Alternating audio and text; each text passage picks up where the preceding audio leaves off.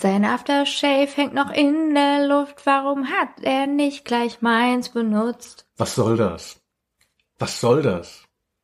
Du kochst gerade sein Leibgericht. Meine Faust will unbedingt in sein Gesicht. Und darf nicht. Und darf nicht. Komm küssen. Ein Podcast mit Katharina. Und Linus Volkmann. Ah, Linus. Das ist ja wirklich, äh, also eine sehr schöne Begrüßung, finde ich mal wieder von uns mit diesem tollen Song von der Platte Ö von Herbert Grönemeyer. Grönemeyer. Ja, ich mag die Platten nämlich wirklich gerne. Die habe ich so ähm, als Kind immer sehr gerne gehört und mitgesungen. Deswegen bin ich da so textsicher. Sehr gut. Ich dachte, das wäre von Die Ärzte. Nein, Quatsch. Ach, wie schön, dass wir jetzt mal wieder uns hier treffen im Vorderzimmer. Ne?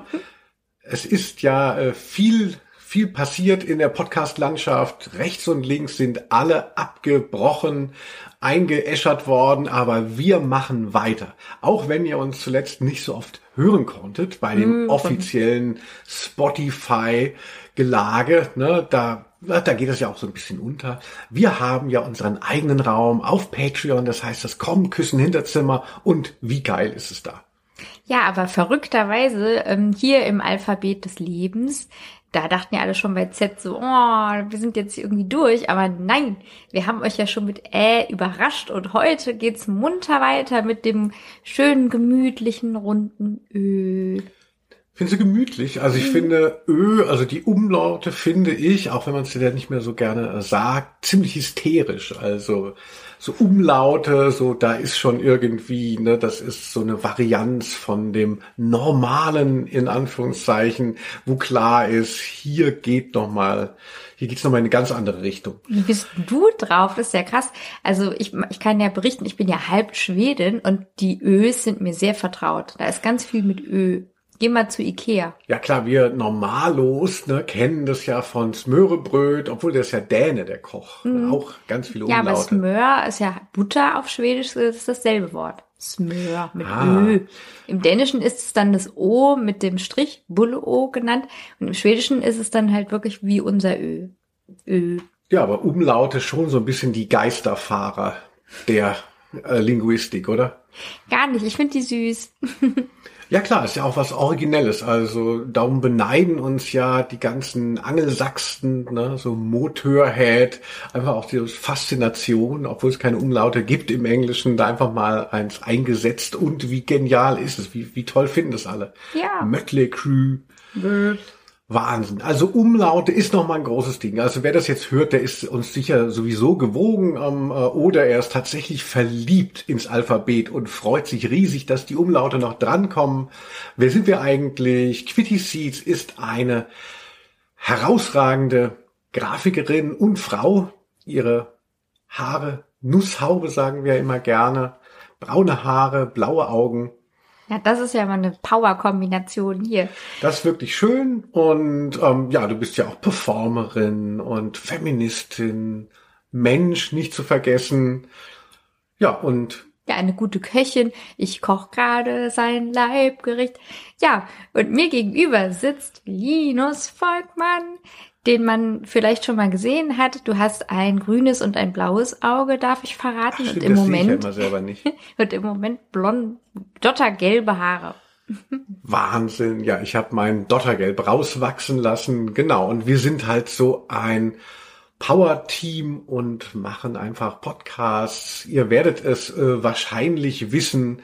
Ja, und haben heute auch wieder einiges vor eben mit diesem Umlaut-Ding. Und zwar geht es erstmal los mit unseren Begriffen. Wir haben jeder dem anderen einen Begriff mitgebracht. Wir müssen ja auch wieder nach Hause.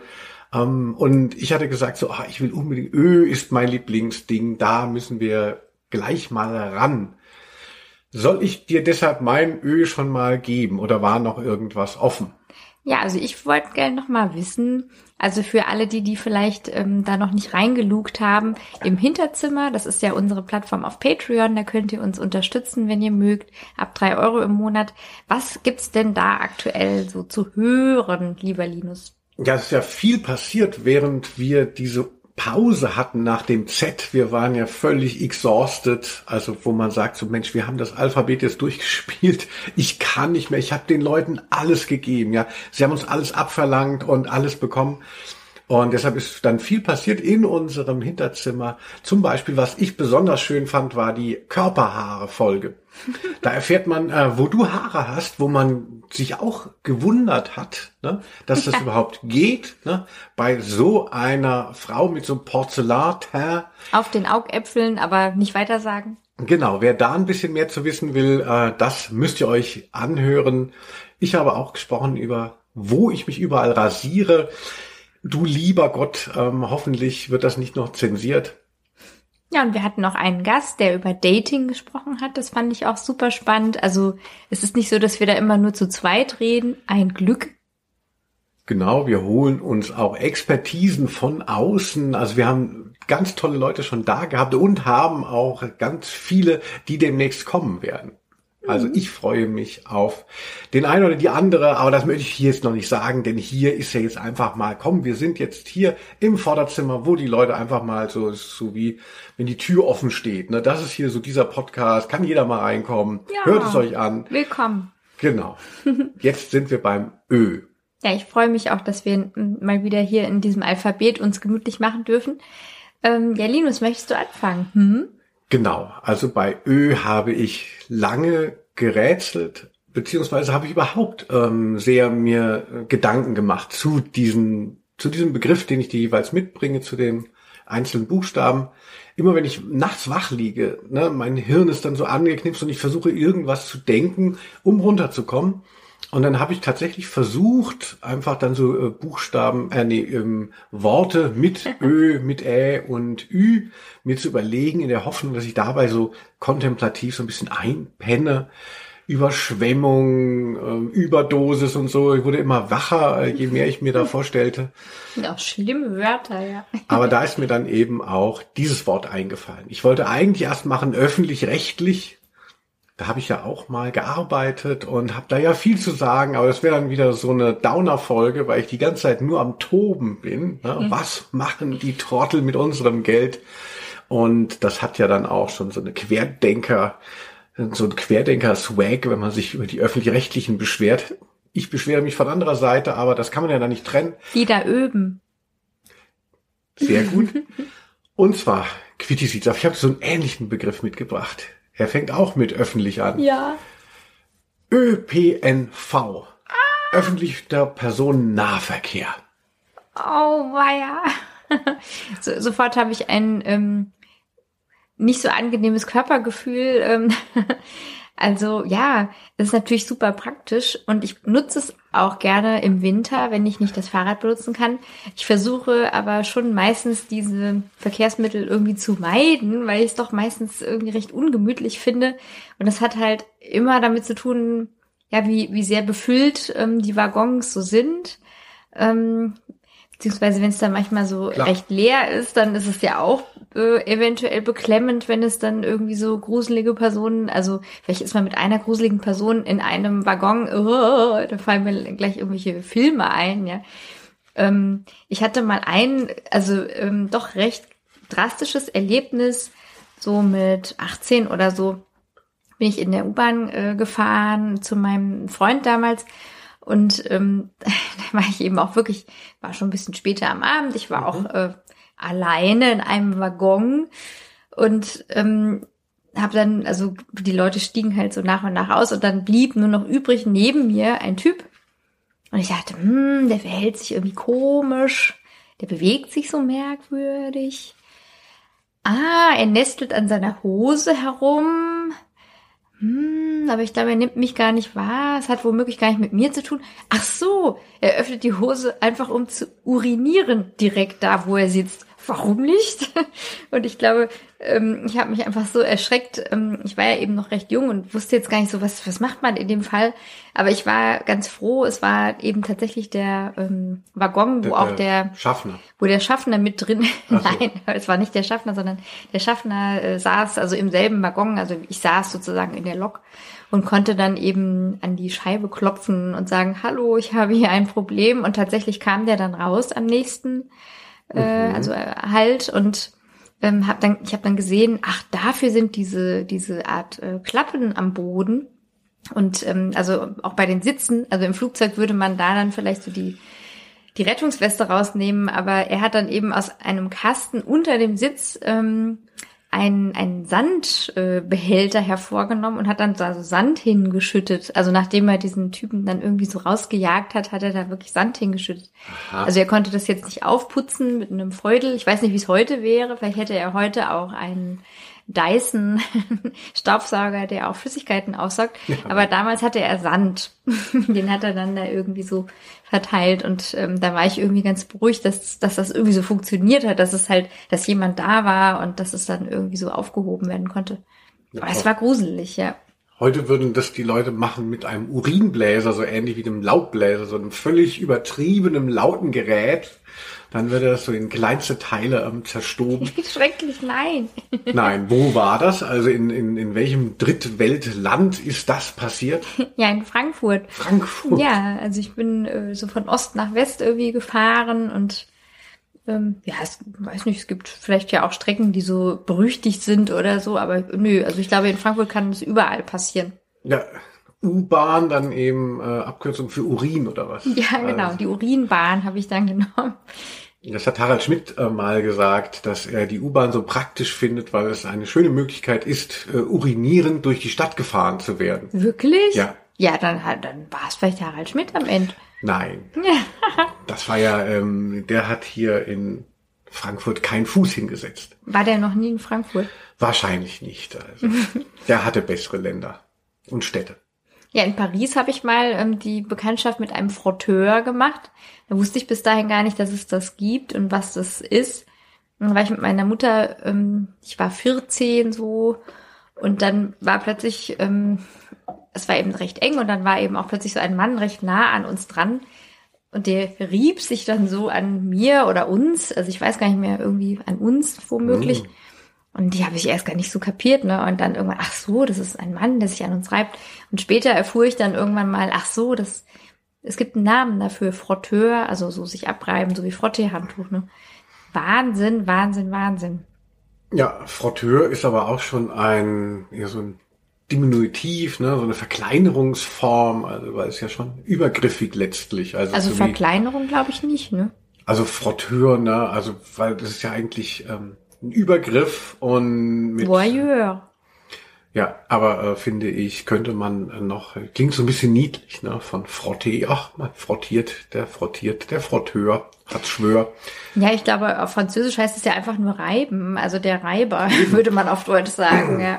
Ja, einfach Stimmt, habe ich auch noch nie gehört. Übergriffig. Ja, also Ja, das, ist ja, grauenhaft. das ist ja krass, ähm, dass du natürlich als Frau da im öffentlichen Verkehrsraum auch solche Sachen als erstes, äh, als, als Anekdoten dann auspackst. Ja, also ich habe jetzt ja zwei Beispiele genommen. Einmal Mhm. äh, die Bedrängung, wenn es zu eng ist, und dann die Bedrängung, naja, wenn es wenn man alleine mit jemand ist, der einem unangenehm ist. Also ein Glück, der hatte nur sich selbst auf dem Schirm und war irgendwie weggedröhnt und hat jetzt nicht mich angepinkelt oder Das, so. das, das noch verstehe ich schon, ja. aber ich finde trotzdem auch, äh, ne, wenn ein Mann in einem leeren Waggon seinen Penis rausholt, Boah, egal das unter welchen, krass, ja. unter welchen Voraussetzungen ist es immer eine Bedrohung, also selbst wenn er, selbst wenn er irgendwas anderes damit vorhat. Ja, das war schon irgendwie sehr gruselig. Und ich habe aber auch noch so ähm, eigentlich so eine, eine nette Erinnerung.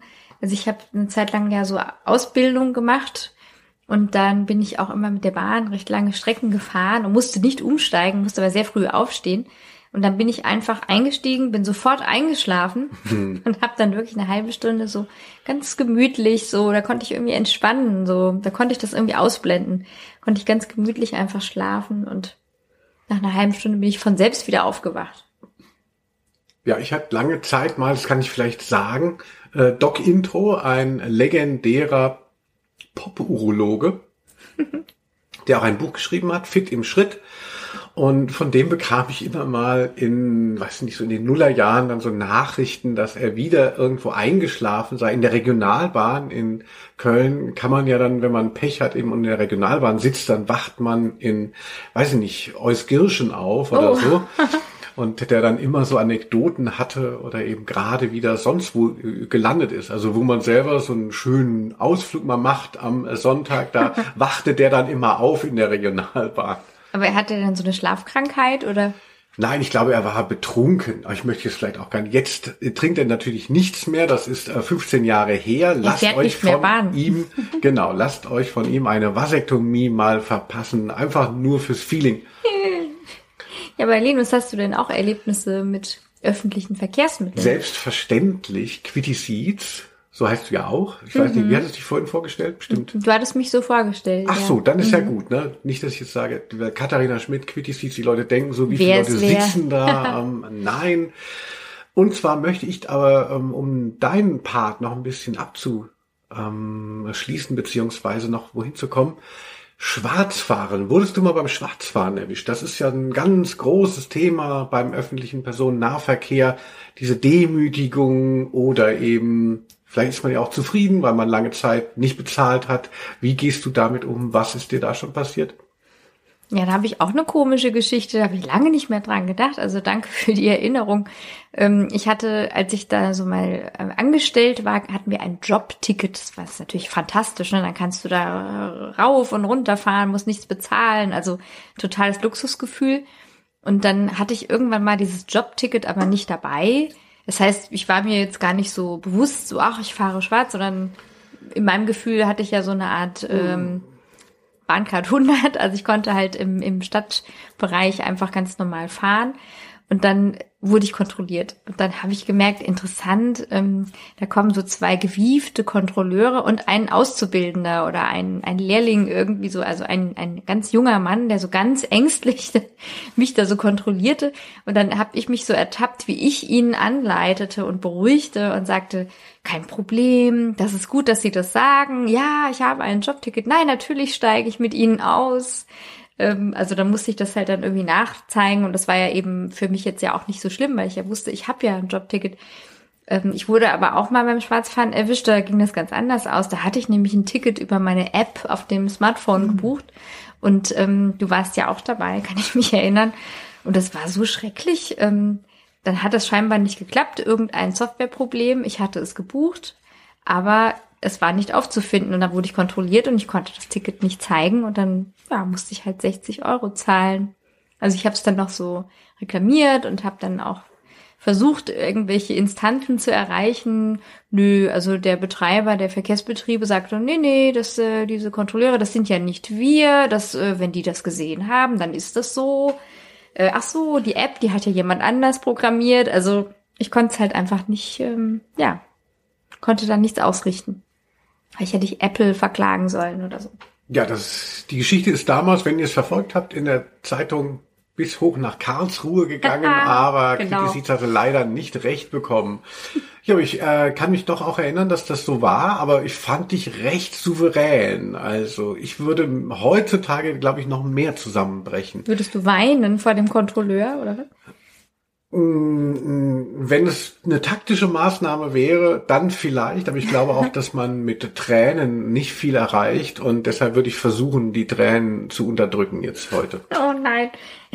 Also ich habe schon sehr gelitten. Ich fand, es war so eine Schmach, weil ich halt ähm, ja, ich frage mich heute noch, also dass der Betrag muss ja abgebucht worden sein. Nee, wurde nämlich nicht abgebucht. Also scheinbar ist wirklich irgendwas schiefgegangen.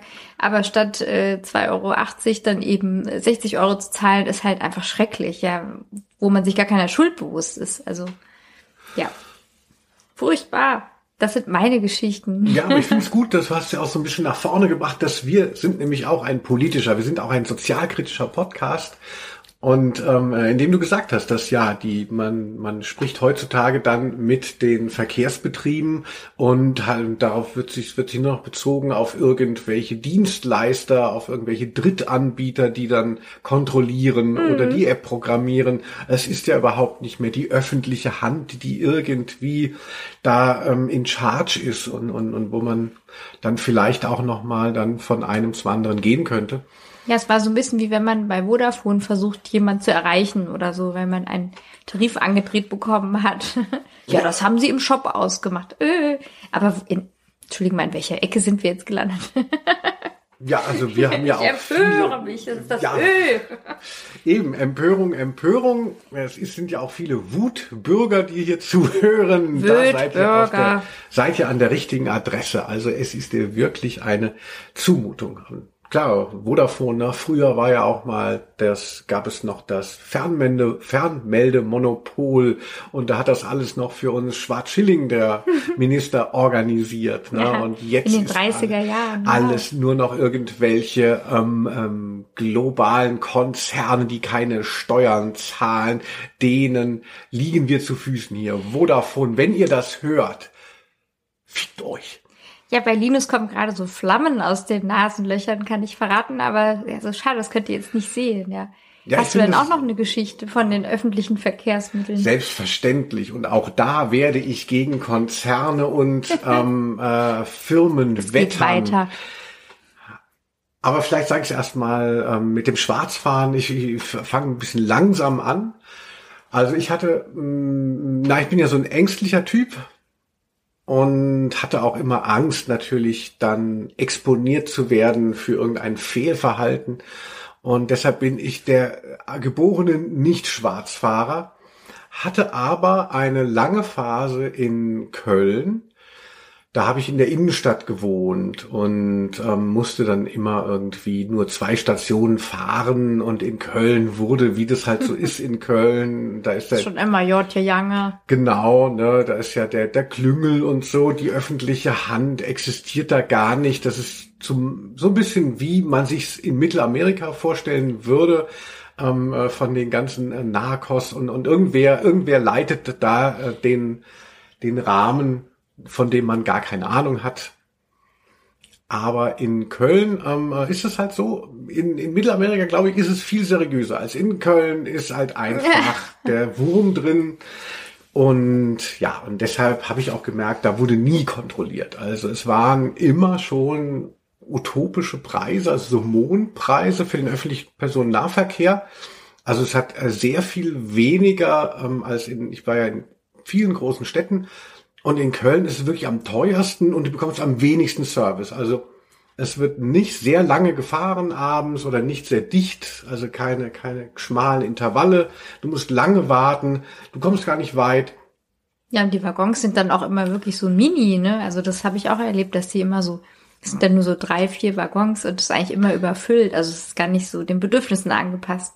Genau, und es ist ja wirklich sauteuer. Also mh, ich will jetzt auch niemanden langweilen mit meinem Wutbürgergetue, aber in Frankfurt, äh, was eine ähnliche, äh, was eine ähnliche Infrastruktur hat für den ÖPNV, da kostet die Kurzstrecke 1,50, in Köln 2,10. Ne? Also Wow. wirklich, Wow. es ist also es ist wirklich sehr unangenehm da gewesen, aber deshalb, es waren nie Kontrolleure da, weil eigentlich äh, Köln ja von der Mafia kontrolliert wird, von der Kölschen Mafia, das sind ja gute Leute eigentlich, das ist alles nur, ähm, Es sind alles Narren. ja, es sind alles Freunde von Wolfgang Niedecken, aber ähm, es wurde nie kontrolliert und ich wurde nie kontrolliert, gerade im Innenstadtbereich war halt nicht so. Dann bin ich halt wirklich original ähm, jahrelang schwarz gefahren und fand es natürlich auch toll, weil wenn man irgendwie eine gewisse Zeit lang schwarz fährt, also ich mag ja auch Statistiken, also man rechnet sich dann aus, ne, so 40 oder 60 Euro, wann habe ich die reingefahren und wenn du äh, in dieser Zeit nicht kontrolliert wurdest, dann zahlst du ja schon wieder aufs nächste äh, ein. Also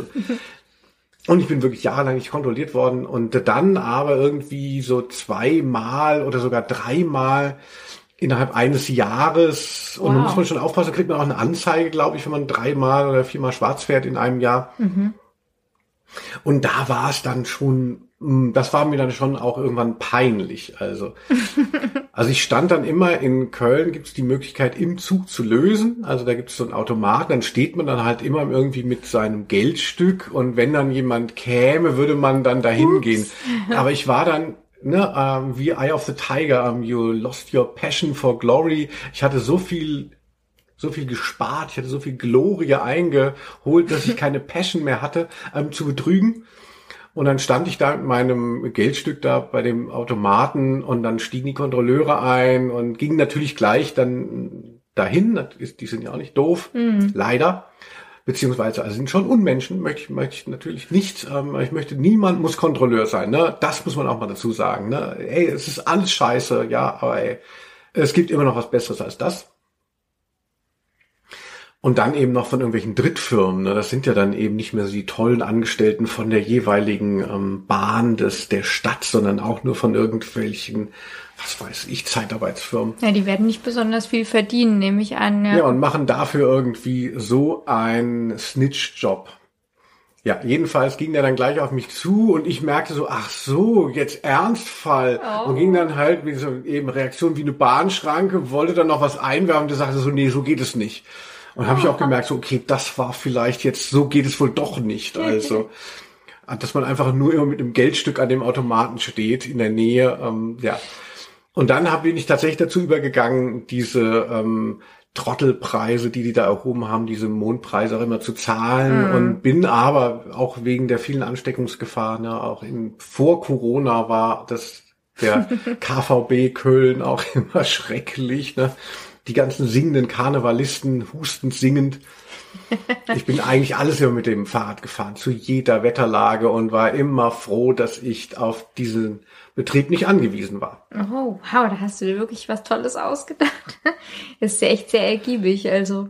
Ja, aber ich muss ja leider noch die eine Geschichte noch äh, anbringen. Ich warte schon drauf, ehrlich so. gesagt. Ich ahne schon, ich, ich habe dich ja schon mal gesehen vorher und ich weiß, glaube ich, welche Geschichte jetzt kommt. Eben, denn es ist ja, wenn wir sagen KVB, ne, bringt's nicht, da kann man schon sagen, na ja, der Linus, ne, ist halt einfach irgendwie ein Kunde, der ja, verwöhnt, verwohnt, so ist er halt, aber eigentlich, ja, aber die geben sich halt Mühe. Hast du denn vielleicht schon mal eine schlechte Erfahrung gemacht? Aber mich hat die KVB ja tatsächlich beinahe umgebracht. Und zwar, das war 1999, ich war Praktikant bei dem Kölner Express. Der Kölner Express ist so die regionale Ausgabe der Bildzeitung, noch dümmer mit halt einem weniger äh, guten Korrespondentennetz, aber halt so vermeintlich etwas näher dran mit seinen Ressentiments an den Menschen der Stadt.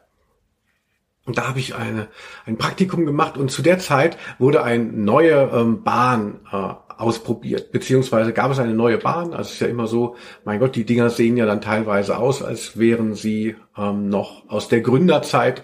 Und dann gab es eben so, ah, da hat Siemens, eben der KVB, eine neue Bahn verkauft. Der sogenannte Sprinter. Und dann gab es aber nicht so die Möglichkeit, das, man kennt es ja, ähm, Deadline verstreicht und so und alles. Und dann wurde das Ding auf die Schiene gesetzt, ohne dass es erprobt wurde, groß. Was soll schon passieren? Das war äh, computergesteuert 1999, ne, so kurz vor äh, Y2K, ähm, äh, wo alle Computer ja zusammenbrechen sollten. Und dann ist das Ding gefahren und der Computer stürzte ab bei der Fahrt. Und ich saß drin, ich bin gerade von diesem Praktikum heimgefahren, es war 17 Uhr, ich weiß es noch, weil es später in der Zeitung stand.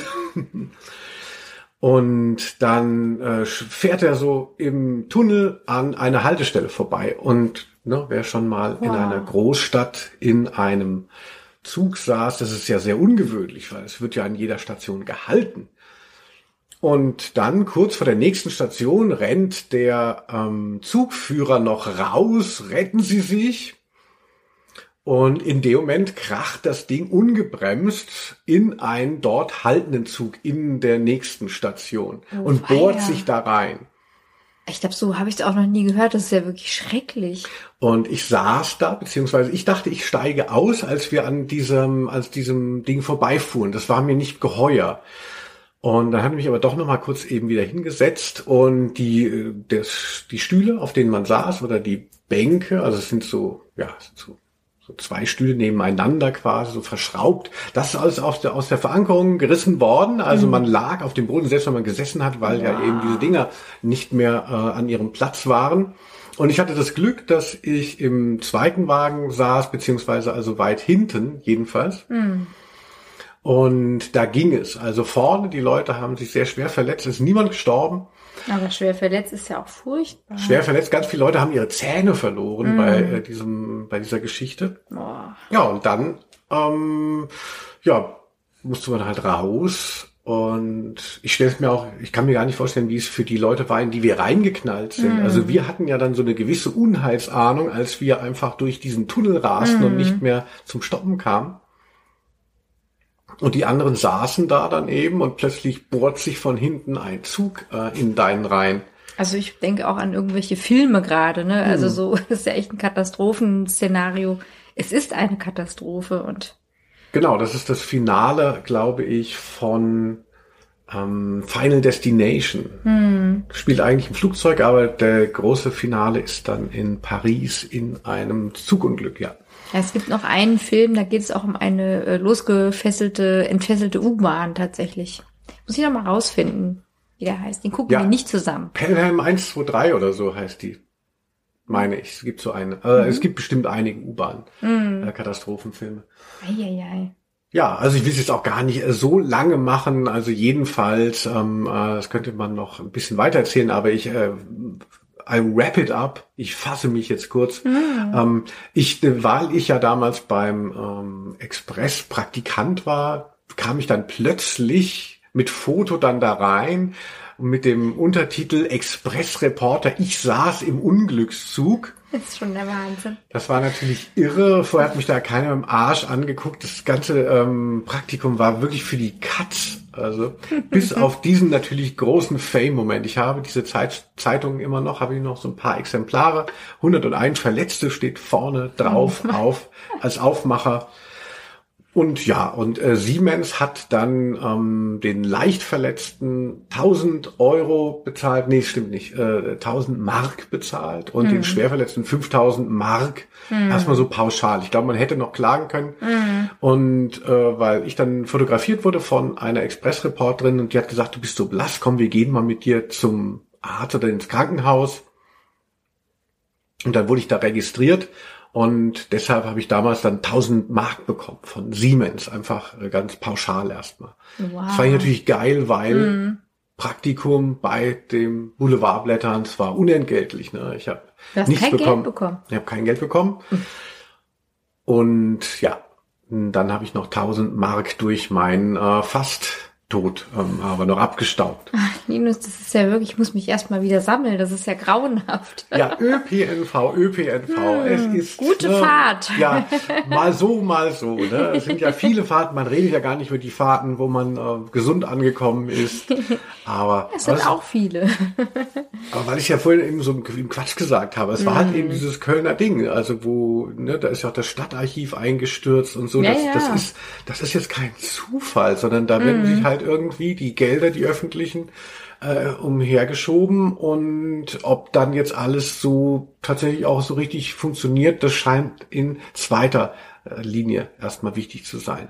Und so war es eben auch, dass dieses Ding auf die Schiene gesetzt wurde, obwohl man noch nicht fertig war eigentlich. Ja, dann war es ja getestet, ne? Genau. Man dann- hat gemerkt, es funktioniert nicht. da war dann klar, wenn das abstürzt, dann ähm, bremst es nicht, sondern fährt einfach weiter, wenn der Meine Computer Güte. abstürzt. Ja, das Wirklich hätte man sich, das wusste Siemens einfach nicht. Oh wow. Mann.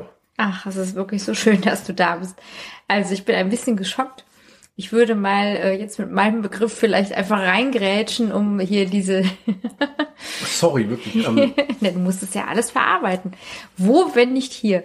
Und ich denke, also schreibt uns in die Kommentare, ja. Also schreibt uns, wenn ihr auch solche ähm, interessanten Erlebnisse habt. Weil ich glaube, da kann ja irgendwie eigentlich jeder, jede was dazu erzählen. Das ist ja auch ein Quell und viele fahren ja täglich, also da passiert ja immer mal wieder was Interessantes. So interessant, in Anführungsstrichen. ja, das finde ich gut. Wir fragen die Leute ja sonst immer so, gebt uns eure, ähm, na, äh, eure Wörter mit Mhm. den jeweiligen Buchstaben. Ja, vielleicht machen wir es mal so. Genau, das ist ja nur Clickbait. Schön, dass ihr mal mitmacht, aber ähm, äh, das ist auch Mhm. Her mit den Erlebnissen. Die Erlebnisse sind natürlich viel spannender, als einfach das Lexikon aufzuschlagen. Ja, also ich habe jetzt äh, auch einen schönen Begriff dir mitgebracht. Mal gucken, wie du das findest. Und zwar ölig. Ach, Mist. Was? Ich dachte, du sagst Österreich. nee. das wird so naheliegend. Ölig. Ach, jetzt habe ich aber gerade so viel den Leuten hier aufgebürdet. So, oh, Linus Volkmann, ne? man weiß nicht, wie soll man ihn finden. Aber jetzt, wo wir wissen, finden, Wie soll man ihn finden? Wir sagen alles mit Ö, jetzt Löhnus.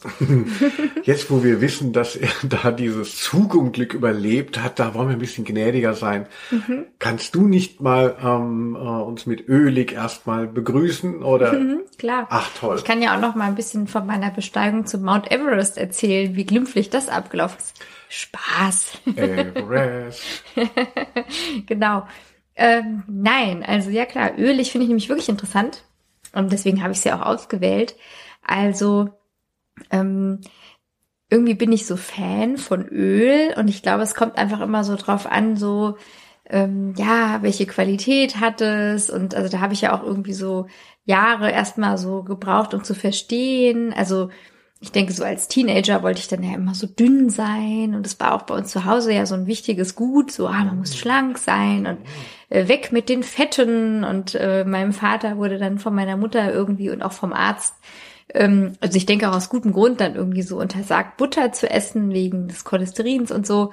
Und dann habe ich halt so gelernt, ah, okay, es gibt jetzt so keine Butter oder eigentlich nur so an Feiertagen ähm, wir kriegen irgendwie so ganz langweilige Margarine und die wird dann immer noch so abgekratzt, so. Also wenn meine Mutter so Brote schmiert, dann wurde die Margarine so abgekratzt. Also Fett ist irgendwie nicht gut. So, ist irgendwie bäh, schädlich. Ähm, mhm. Und ich glaube, vielleicht war das auch damals so, dass man einfach noch nicht so wusste, ähm, Fette sind auch wichtig und äh, die sind jetzt nicht umsonst auf der Welt und in unseren Nahrungsmitteln drin. Und ich habe dann eben erst so langsam gelernt, so, ah, es gibt auch so essentielle Fettsäuren, die kann der Körper gar nicht selber so herstellen und die muss man sich zuführen und es hat jetzt gar nichts mit dem bösen Industriefett zu tun, was vielleicht in irgendwelchen ähm, Fastfood-Sachen drin ist, so, die sehr viel aus Zucker und Fett bestehen und so. Also so habe ich mich da so ein bisschen rangetastet und ähm, habe ja jetzt diesen tollen Hausarzt gefunden, von dem ich ja schon mm. oft erzählt habe, Grüße. der dann äh, persönlich immer irgendwie so Olivenöl aus irgendeiner Mühle ähm, importiert und dann kriege ich da auch immer so kanisterweise, es sind so fünf Liter, so sehr gutes Olivenöl und ich finde, es schmeckt halt wahnsinnig gut. Und ich finde, wenn, wenn so, so Öl eben in der guten Form vorhanden ist und man das auch so rausschmecken kann, dann liebe ich das total und habe halt auch nicht das Gefühl, oh, ich bin jetzt irgendwie so voller Fett, so voll gegessen, sondern dann denke ich so, ah, mh, das schmeckt einfach gut. Also in, in dieser Form finde ich Öl gut. Mhm. Und dann gibt es natürlich auch noch so andere Formen von Öl, also wie so, oh, ich öle mich ein. Also es gibt ja so Körperöl, ah. was dann so ah. gut riecht und so. Oder wenn man so zur Massage geht. Also ich finde, Öl ist irgendwie schon so eine magische Substanz, so ein bisschen, ja. Also dass ich so merke, ah, wenn es dann noch so gut duftet und dann gleitet es und ich werde so einmassiert und ähm, das hat dann irgendwie auch was sehr Heilsames. Also ich hatte irgendwie auch so mal so eine gute Freundin, die konnte so Öl immer gar nicht leiden oder nicht vertragen und wenn ich dann so gekocht habe, dann ähm, vielleicht etwas fetter so, dann war ihr das so zu fett, dann konnte sie das gar nicht essen. Und ich glaube, ich bin schon so, also ich kann das gut vertragen und mag das auch gerne und habe das Gefühl, das ist irgendwie so, ja, wenn man das richtige Öl hat, eine gute Sache. Aber wie ist denn das ähm, bei Öl? Da weiß ich ja, dann heißt, hieß es ja immer so, ah, Olivenöl, ne? kalt gepresstes Olivenöl, genau. das ist halt wirklich so the real deal. Und da gibt's ja dann diese Ölverkostungen und all das.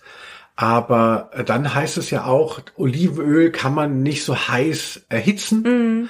und nicht so hoch erhitzen. Und deshalb war ich halt immer so ein bisschen unsicher. Ich habe mir dann immer schon Olivenöl gekauft, weil ich finde diese Plastikflaschen mit dem Pflanzenöl, na, das finde ich so ein bisschen trostlos. Und Biskin wollte ich dann auch nicht haben. Mm. Dann habe ich dann immer, also beziehungsweise ich koche eigentlich immer mit Olivenöl, aber man stellt ja am Anfang die Pfanne auch erstmal auf neun oder zehn oder was man so hat oder hundert. ähm, ist das überhaupt richtig? Also äh, oder kommst du dann krebserregende Stoffe frei? Wie ist es? Was sollen wir machen mit Olivenöl? Wie können wir unsere mm. ähm, Spiegeleier erhitzen? Ja, also da habe ich tatsächlich auch schon ähm, viel Zeit mit verbracht, mir darüber Gedanken zu machen oder mit Leuten zu sprechen. Also ähm, letzten Endes sollte man eigentlich zum Braten ein Bratöl nehmen. Also es gibt's auch, da steht dann auch drauf Bratöl. Also gibt's irgendwie so im Supermarkt oder auch im Natursupermarkt oder so. Und das ist halt Öl, was dann, was diese Hitze einfach so kann.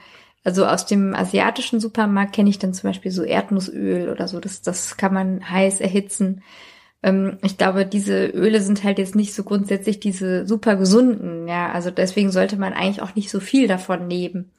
Und das Olivenöl sollte man halt eigentlich eher wirklich nicht so erhitzen, sonst eben gehen diese Stoffe so kaputt, ähm, die man eigentlich ja haben will und andere entstehen, so wie ich es verstanden habe jedenfalls, entstehen mhm. dann.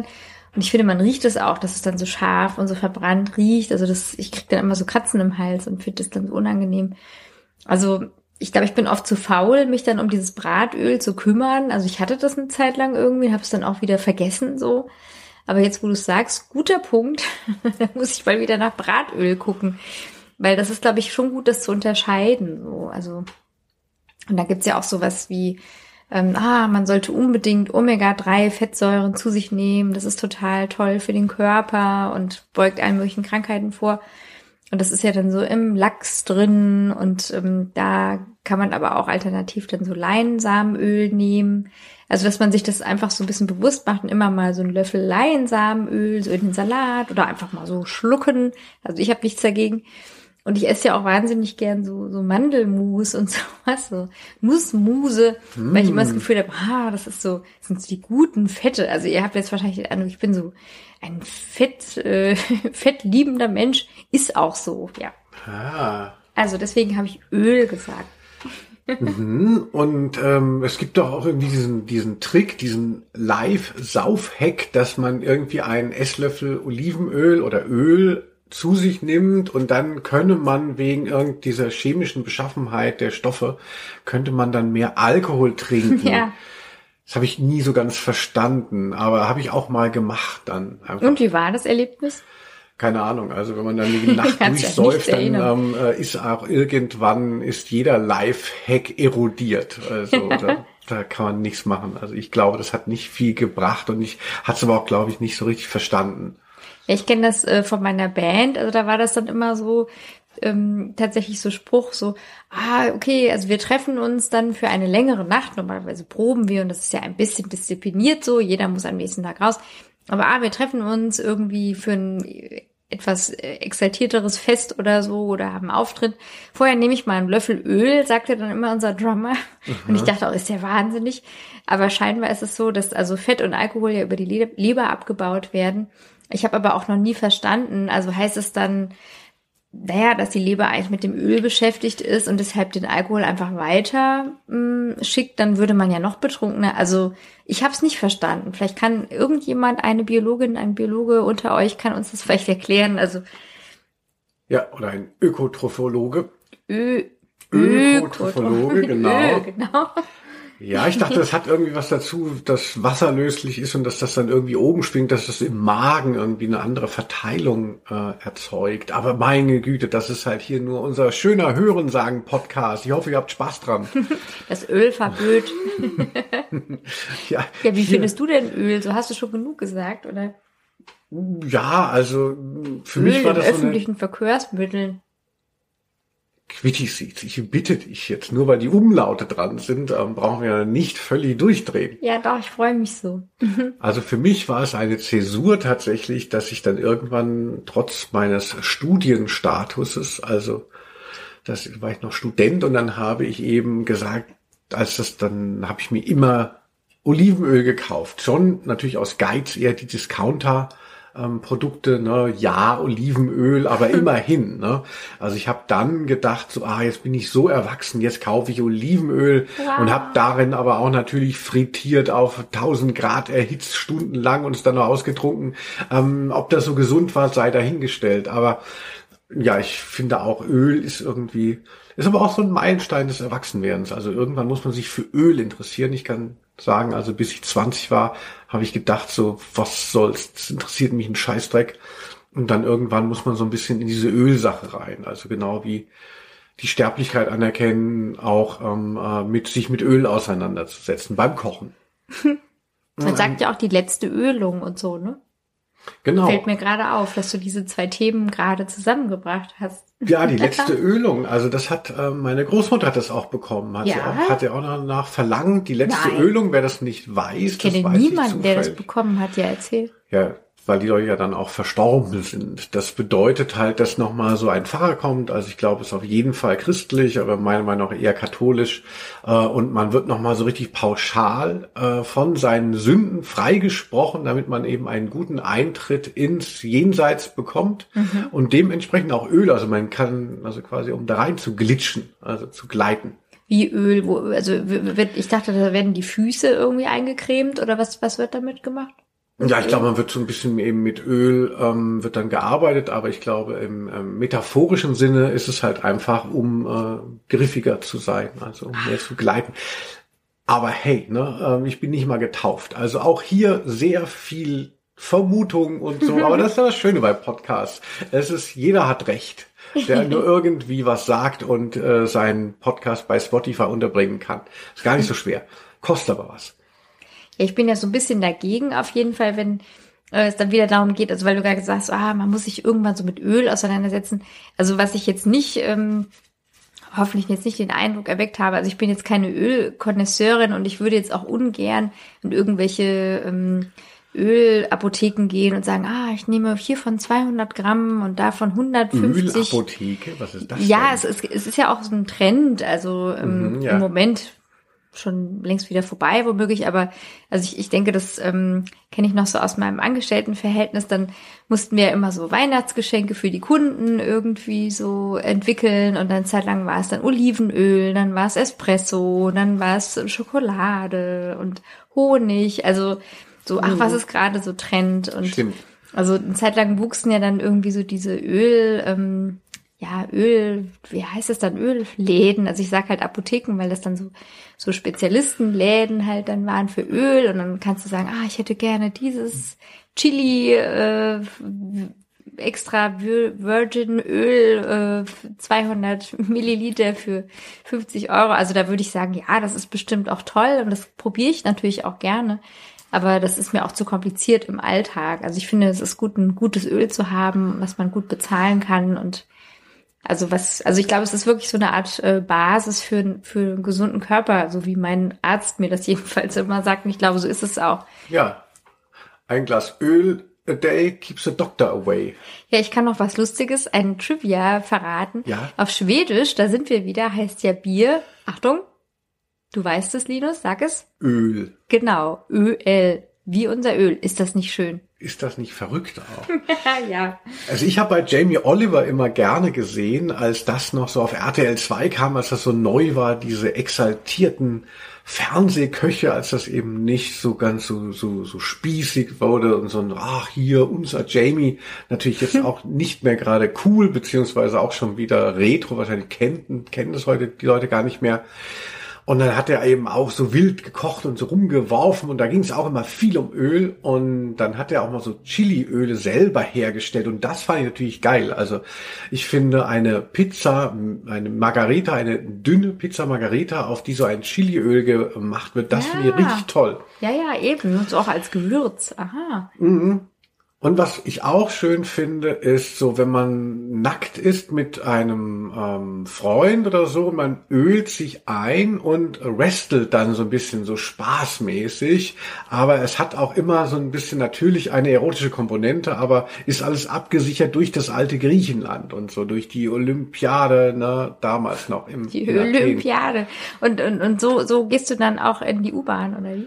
Nein, in der U-Bahn versuche ich wenig Kontakt zu haben und wenn man eben eingeölt mit seinen Freunden äh, wrestelt, da gibt's doch von Rummelsdorf diesen schönen Song Ringen. Aha. Ich ein Mann, du ein Mann, ringen. Ringelsnuff.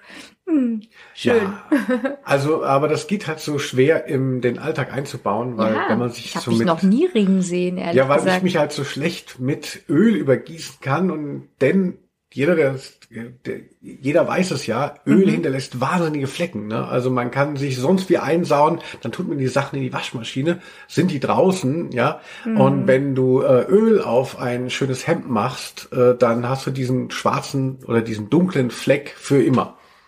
Ja, das stimmt wohl. Also, ja. Ja, was hat Öl eigentlich jemals für uns getan?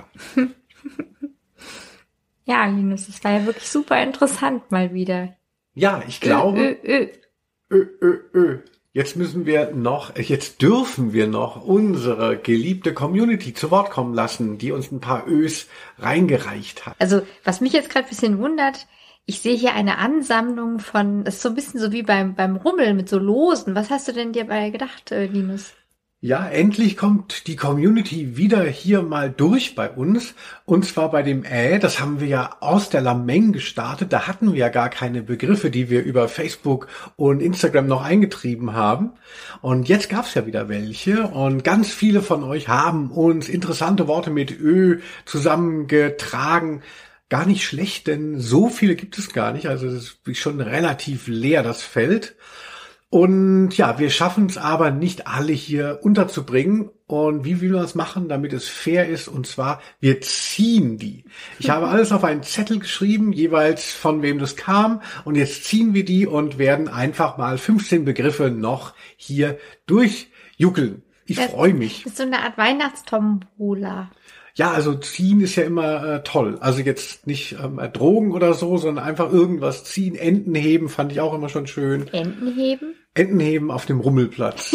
und, der, und der, das sind, die schwimmen dann so in so einem großen Bassin und dann kann man die rausfischen und unten sind dann, steht dann halt so ein Wert, den die haben. Also so zehn Punkte oder weiß ich nicht, wow. Pokal und dann kriegt man das auch. Ja, währenddessen habe ich immer nur so Schokoäpfel gegessen wahrscheinlich, wenn du Enten gehoben hast. Enten heben. Ich liebe Enten heben. ja, willst du mal ein Los heben? Ach so, soll ich schon das erste losziehen? Ja, ich bin ah, schon. wie aufregend. So, also, ist vielleicht nicht so spannend für euch, aber trotzdem raschlich ein bisschen Gut für den? Vibe. Ja. ja. Gut durchgemischt. Oh, was hast du Ach, denn da? das gibt's ja gar nicht. Ich habe von unseren guten Freunden Naomi Sample, habe ich lange Zeit nicht kapiert, dass das eine Anspielung ist auf Naomi Campbell. Aha. Er ist so ein Typ, der auch so Samples benutzt. Mhm. Peter Spector. Wahnsinn. Anspielung auf Phil Spector. Gibt es überhaupt echte Leute hier? Ingo Scheel, Lien Völkering und die wunderbare Ella Gülden. ÖPNV Öffis. Öff, Also öff. öffentlicher Nahverkehr, ÖPNV und Liebe, genannte, liebe andere, das kam ja eben schon. Harriet Meine- hatte das auch gesagt. Entschuldigung. ja, War noch eine Nachreichung. Ja, sehr gut.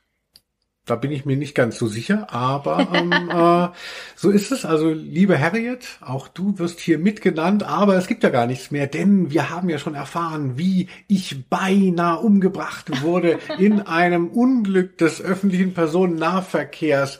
Falls ihr es jetzt nicht mitgekriegt habt und nur nach eurem Namen gescannt, ges gescannt habt mit einer Software, müsst ihr unbedingt nochmal zurückspulen. Oh Gott, und ich lache noch herzlich, weil das war so eine schlimme Geschichte. Das ist so schrecklich. Ach, wenn man nicht stirbt, ist alles immer im Nachhinein lustig dann doch. Oh, ich weiß nicht. Also, dann mache ich mal weiter hier. Achtung. Ja, das ging ja schnell. Wir sind ja bald durch. Raschel, raschel. Mal gucken, was jetzt kommt. Oh, das ist aber schön. Von Barbara Artner und Ella Gülden. Da ist sie schon wieder. Ella. Und zwar der Ötzi. Ah. Und hier ist nicht der DJ gemeint, sondern die Mumie. Hm. Ja, kannst du uns dazu ein bisschen was sagen? Was erinnerst du bei der schönen Mumie? Hast du die mal gesehen? Was verbindet mich mit Ötzi? Also ich weiß nur, dass der aus dem Ötztal ist. Ähm, Ah. ja, und also ich fand es irgendwie schon so erstaunlich, dann mal zu hören, so, ah, es gibt eine Mumie, die halt nicht aus Ägypten kommt, sondern irgendwie aus Bayern. Aha. Und äh, scheinbar scheint diese, dieser Mensch ähm, ja tiefgefroren zu sein und deswegen ähm, ist halt ganz viel erhalten und sagt uns dann ganz viel aus, wie die Leute eben vor der Eiszeit so rumgelaufen sind, wie die aussahen, was die anhatten. Also ich meine auch in irgendeinem Spiegel vor, wann wurde der gefunden, 20 Jahren oder so, gab es dann irgendwie auch so eine Rekonstruktion, äh, ja, so sah er aus. das ist natürlich dann immer so total faszinierend, so. Ja, wie sah er denn aus? Ja, niemand weiß es natürlich, aber er wurde halt einfach dargestellt wie Reinhold Messner und in, mit Sandalen, so, ja. aber, also ich glaube, also, da würde ich immer denken, das kann man doch nicht wissen. Aber wenn der so gut konserviert war, stell dir mal vor, du müsstest jetzt eine Nierentransplantation Nierentransplantation machen und man es hieße so, du kannst die vom Ötzi bekommen. Würdest du das machen oder würdest du sagen, ähm, wegen dieser ganzen Impfsache gehst du eh nicht mehr ins Krankenhaus, also ähm, um weiter Okay. Einfach ohne Peaks zu bleiben. Also ich weiß nicht, ob Ötzi so gesund war, ehrlich gesagt. Da bin ich mir nicht so sicher. Aber er ist ja so gut konserviert, hast du gesagt. ja, aber vielleicht war er ja auch schon alt und hatte kranke Nieren. Also das weiß man natürlich nicht. also, Quitty Seeds findet den Ötzi schon interessant, aber seine Leber oder Niere möchte sie nicht eingesetzt bekommen. Lieber nicht. Ein bisschen Doppelmoral höre ich daraus. Quitty Seeds, dann mache ich mal weiter. Ach du lieber Gott. Auch ein schwieriger Begriff. Und zwar wurde er eingesandt von einer Person, die höflich gestaltet heißt. Ah ja. Von unserer wunderbaren Aurel Lefebvre. Mhm. Und von dem Typen, der nicht nur so heißt, sondern bestimmt auch aus dieser Dynastie kommt, Johannes von Weizsäcker. Oh. Ein Wahnsinn. Also vielen Dank nochmal für das Engagement deiner Familie für unser Land. Leider natürlich nicht unsere Partei, na, wir sind ja bibeltreue Christen, nein, Marxisten, aber trotzdem. Alle drei wünschen sich Blue Oyster Kalt. Blue Oyster Kalt, ne, wer kennt sie nicht? Das ist eine Hardrock-Band. Aha. Und es wird immer gesagt, bei Blue Oyster Cult, es sind die ersten, die so eine Lasershow auf die Bühne gebracht hätten. Und ich kenne den Namen auch, natürlich wegen diesem Ö auch, was ja sehr besonders ist ähm, ja, für amerikanische Hardrock-Bands, also überhaupt Umlaute. Und sie gelten aber nicht nur als die Erfinder von so Lasershows auf Bühnen, sondern sie sind die Erfinder des Heavy-Metal-Umlautes. Ach. Alle Bands danach, so Motorhead natürlich und Die Ärzte. Mötley Crew haben sich alle darauf bezogen, haben das irgendwie geklaut bei Blue Oyster Cult. Ach. Aber äh, Blue Oyster Cult, ich habe immer so ein Cover vor Augen, ne, so, so Fantasy-Motiv, irgendwas im Weltraum, ähm, an dem sich meiner Meinung nach auch Tokotronic dann orientiert haben, bei Mhm. KOOK, ihrer Platte, auch so Airbrush und Weltraum und irgendwie sowas, ja, keine Ahnung, so Gefährte im Weltraum. Und ähm, aber was ist das für Mucke? Ne? Ich habe mich immer gefragt, was ist das eigentlich für Mucke? Aber wenn ich jetzt Blue Oyster Cult ziehen müsste, ne, was sag ich denn dann den Leuten? Wie hieß der Scheiß-Hit? Ich wusste natürlich nicht, aber habe es jetzt hier mal rausgesucht und vorbereitet. Oh, wir hören so jetzt mal, spontan, ich dreh durch. wir hören jetzt mal den größten Hit von Blue Oyster Cult. 39 Aufrufe. Nein, 39 Millionen.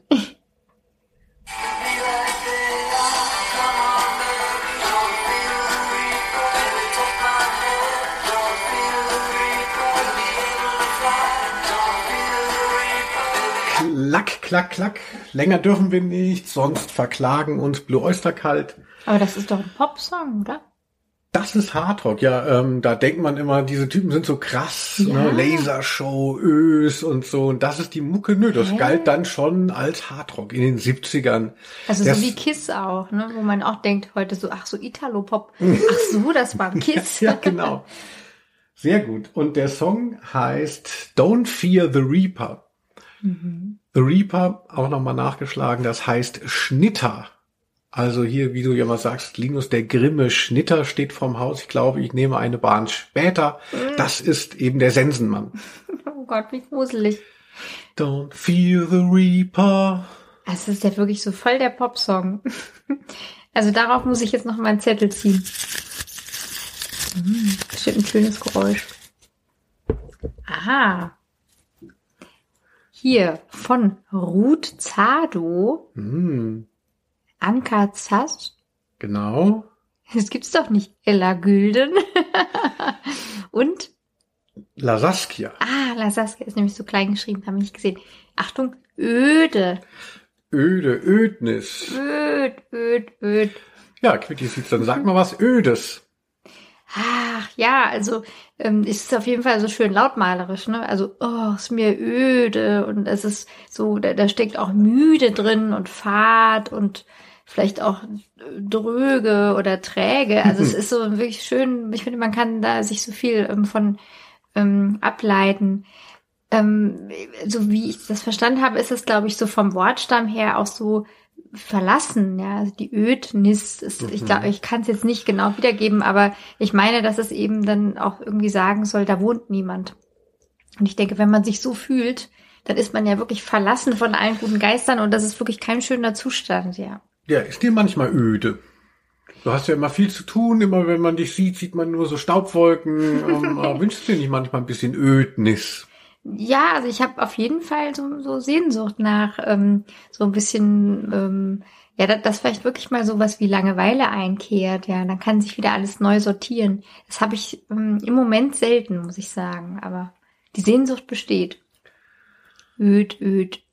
Ja, also ich finde auch alles Langeweile, Ödnis, das sind Begriffe, die mich überhaupt nicht schrecken, weil ich eben eher auch das Gefühl habe, das Gegenteil beherrscht meinen Alltag. Warum? Mm dann lieber, ne, also Langeweile ist schon wahnsinniger Luxus, kann man sich gar nicht vorstellen. Mhm. Kann man auch schlecht erleben, ne? Ich finde, man ist ja so, da gucke ich halt die ganze Zeit das Handy, es ist zwar auch langweilig, aber man ist ah, beschäftigt und richtig ja, öde ja. ist dann auch nicht. Diese Art von Langeweile gibt es natürlich auch, ja. So, dann ziehe ich mal ganz spontan einen weiteren Begriff. Ich habe, oder möchtest du noch was Öde sagen? Nee, mir ist so öde. ich habe gezogen Oettinger. Oh. Geschrieben wurde uns das von Silke Hacker und Maximilian Duske. Und Oettinger sei eher so ein, äh, eine Metapher für Billigbier, ne? Und da laufen die Leute ja bei mir alle Türen ein. Billigbier, genau mein Ding. Ich habe es an anderer Stelle schon mal gesagt, aber ich wiederhole es gerne hier nochmal. Die Umlaute sind ja auch so, dass das gehörte nochmal zu festigen, ne, bevor dann die Arbeit geschrieben wird. Ich wiederhole das nochmal. Und zwar ähm, habe ich immer mich so definiert äh, gegen diesen Bierkonnoisseur-Gedanken. Also in meiner Jugend war es so, dass dann so die coolen Typen dann irgendwann angefangen haben, Bier zu trinken und dann war es natürlich klar, ähm, genau wie bei Zigaretten, dass man sich auch über die Marken definiert. Ne? Also es war dann, es war nicht egal, ob du Marlboro rauchst oder West oder ähm, Schieß mich Tode, Palmal. Es war ja immer ein Statement. Und genauso war auch Bier immer ein Statement. Und dann gab es dann eben die cooleren, also die männlicheren Typen, die dann auch wussten, das ist ja auch so, du weißt dann eben, was ist das gute Bier. Mhm. Und normalerweise als Jugendlicher, du schmeckst das äh, und denkst, ist wie Knüppel auf dem Kopf, ähm, ist alles scheiße. Musst die halt reinwirken wegen der Wirkung. Und mhm. diejenigen, die den Geschmack auseinanderhalten können, die sind ja schon in der Hierarchie drüber. Und, und das ist irgendwas, was sich auch weiterträgt. Ne? Also auch gerade eben finde ich bei Männern so dieses, oh, dieses Konnoisseurtum bei solchen Genussmitteln und ich habe dann immer gerne diesen Punk, diese Punk-Offerte angenommen, indem es dann hieß, wir trinken halt Hansa-Pilz, ne, Karlsquell, so diese ganzen Pennermarken, würde man sagen, ist ja jetzt mm. auch natürlich ein diskriminierender Begriff, ähm, aber eben ja, die man, billigsten Marken halt. Genau, also, man identifiziert ja. sich eben auch mit äh, den der, der nicht vorhandenen Möglichkeit, da jetzt so geil zu partizipieren. Ja, und deshalb habe ich immer gerne billiges Bier getrunken, auch um zu schocken. Also, ehrlich gesagt, ich habe auch nicht großen Unterschied geschmeckt. Habe aber jetzt in der Pandemie dann auch mal Turmbräu, das ist das billigste Dosenbier, was es hier gab, gekauft und hatte da schon das Gefühl, es schmeckt wahnsinnig nach Blech. Also die anderen Dosenbiere, also kann ich schlecht auseinanderhalten. Jever kann ich immer erkennen, weil es so wahnsinnig bitter ist. Alle anderen schmecken relativ gleich. Aber das ganz billige Bier, also das quasi das Oettinger hier, ähm, Turmbräu, das habe ich dann nicht gerne getrunken. Das war selbst mir zu billig, das Billigbier. Es hat irgendwie nur 28 Cent gekostet. Ja, also im, in, in der Probe ähm, mit der Band, da trinken wir eigentlich auch immer die billigsten Biere. Wir hatten sehr lange Oettinger im, im Kasten mm. und dann irgendwann Hansa, aber das gab's dann nicht mehr. Und jetzt haben wir immer das vom Aldi, das heißt, glaube ich, Karlskrone. Und ich kann nicht klagen, also.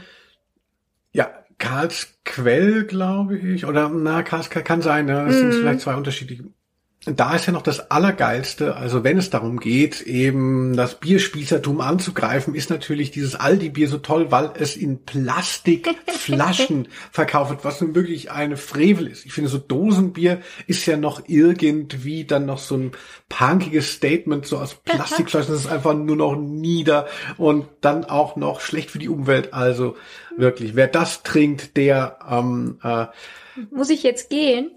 Der ist einfach der hat einfach Bock abgehängt zu sein bei diesem Thema Bierspießertum. Stimmt. Ja, dann nehme ich mir noch mal einen Ja. Zettel. so. Ah, das ist natürlich auch toll. Von äh, Luise Lorzing, ähm, Hendrik Paar, hallo Hendrik und Axel Horst. Die haben sich gewünscht Österreich. Oh. ja, also das ist mir irgendwie ein sympathischer, ich weiß nicht, sympathisches Land. Also vielleicht nicht gerade so politisch ist ja immer etwas schwierig so. Aber wo kann man da im Moment gut sein? Ich weiß es nicht. Aber ähm, ich weiß nicht, so als Kind waren wir auch immer so in Tirol und ähm, da haben die Leute immer so lustig geredet und es gibt ganz viele Teigspeisen. Also ich finde es irgendwie gut. Ja, Wien, warst du schon mal da? Ja, also ähm, zum ersten Mal, es war immer so ein langer Traum, irgendwie nach Wien zu reisen. Zum ersten Mal dann mit dir tatsächlich ist der Traum in Erfüllung gegangen vor ein paar Jahren. Ach was. Da haben wir tolle Leute getroffen, zum Beispiel auch Wolfgang Zechner, der einfach ein großartiger Wien-Kenner ist. Der hat uns da durch die äh, Zentralfriedhöfe geführt und wir haben Falco besucht und ähm, Udo Jürgens und so. Also das war wirklich großartig. Ja. Ja, und dann sind wir vom Friedhof runtergeflogen, weil man da nicht graben darf. Aber ich meine, Genau. wenn man einmal dann im Zentralfriedhof ist, dann wird, möchte man ja auch was mitnehmen von Falco. Es lebe der Zentralfriedhof und all seine Bewohner. Ja, ich finde halt, ich meine, die Musik, also auch viele ähm, gute Bands kommen da halt auch her. Ja, da bin ich natürlich auch sehr begeistert immer. Also, weiß nicht, irgendwie so ein cooles Land. Mhm. Ach, das werden die Österreicher ja gern hören. Ja, küsst die Hand, liebe quiekt die Sieg. Ja. ja. Und das Essen? Ja, eben, also ähm, Teigspeisen. Teigspeisen. Ach, die Armen, ne? Wenn man über so ein Land redet, dann ist man ja schnell, äh, irgendwas muss man ja rausgreifen und dann natürlich die naheliegendsten Sachen, dann denkt man, denken die Österreicher bestimmt, wir sind ihnen nicht nah, wir sind richtig, wir haben den Vibe aufgesogen. Ja, Also wir hatten ja kurz überlegt, ob wir gleich hinziehen, weil es so schön da war in Wien. Also, ich bin wahnsinnig gerne in Österreich. Also ich bin auch gerne in der Schweiz. Ich finde aber tatsächlich in Österreich die Bandszene, ähm, die Aeronauten und Dagobert mögen es mir verzeihen, doch noch signifikant geiler. das sieht, ich sehe dich die ganze Zeit an deinen Händen riechen. Was machst du denn da eigentlich? äh, ich weiß nicht, ob ich vielleicht etwas ähm, Öllotion auf dem äh, Hals verteilt habe. Irgendwas ist da. Ah, ich dachte so ein bisschen wie, ähm, wie hieß der Nationaltrainer von Deutschland? Jogi Löw. Genau, ja. Ja, ich war gerade mit den Händen in meiner Hose und rieche jetzt dauernd dran. Nein. Nein, ö, ö, ö. So, dann mache ich mal weiter. Das örtliche Christoph Konzerttagebuch und Markus Schmidt. Also Christoph Konzerttagebuch hatte ja nur geschrieben, ohne Ö fehlt dir was. Mhm. Und Da war meine, Das war der Claim, ja. ich glaube, das ist das örtliche gewesen. Das örtliche. Ohne Ö fehlt dir was. So, liebe Leute unter 50, hier nochmal die Erklärung. Das örtliche, damit beziehen wir uns auf das Fernsprechebuch, das Telefonbuch und die gelben Seiten oder so ein Kram. Das heißt, bevor man ein Handy hatte, ja, bevor man ein Smartphone hatte und seine eigene Scheißnummer nicht weiß. Ich weiß meine eigene Nummer nicht mehr, ja. Oh, Also mehr, was heißt, also ich habe jetzt irgendwie das gewechselt und so und früher konnte ich es noch auswendig und jetzt ist es eigentlich egal. Ne? Man schickt es dann halt einfach weiter per Fax die Adresse ähm, äh, und die Telefonnummer. Aber früher war wirklich noch, wir hatten ja auf dem Dorf, wir hatten ja nichts Quitty Seeds. Ne? Du in Wachenbuchen, ne? das war ja eine Metropole. Wir in Hochstadt, wir hatten nichts und dann war irgendwann, schalte immer äh, durchs Treppenhaus, die Telefonbücher sind da. Und da sind alle Kinder der Siedlung so runtergerannt und wir haben echt in den Telefonbüchern gelesen. Es war aufregend. was hast du denn da gelesen? War man selber drinnen? Ähm, was für verrückte Namen waren da? Da gab es ja auch immer so Anzeigen, so kleine Die Anzeigen waren ja. seltsame. War der Schwarm aus der Schule drinnen und so? Stimmt, Also, da habe ich auch immer nachgesucht. Und es hat immer sehr gut gerochen.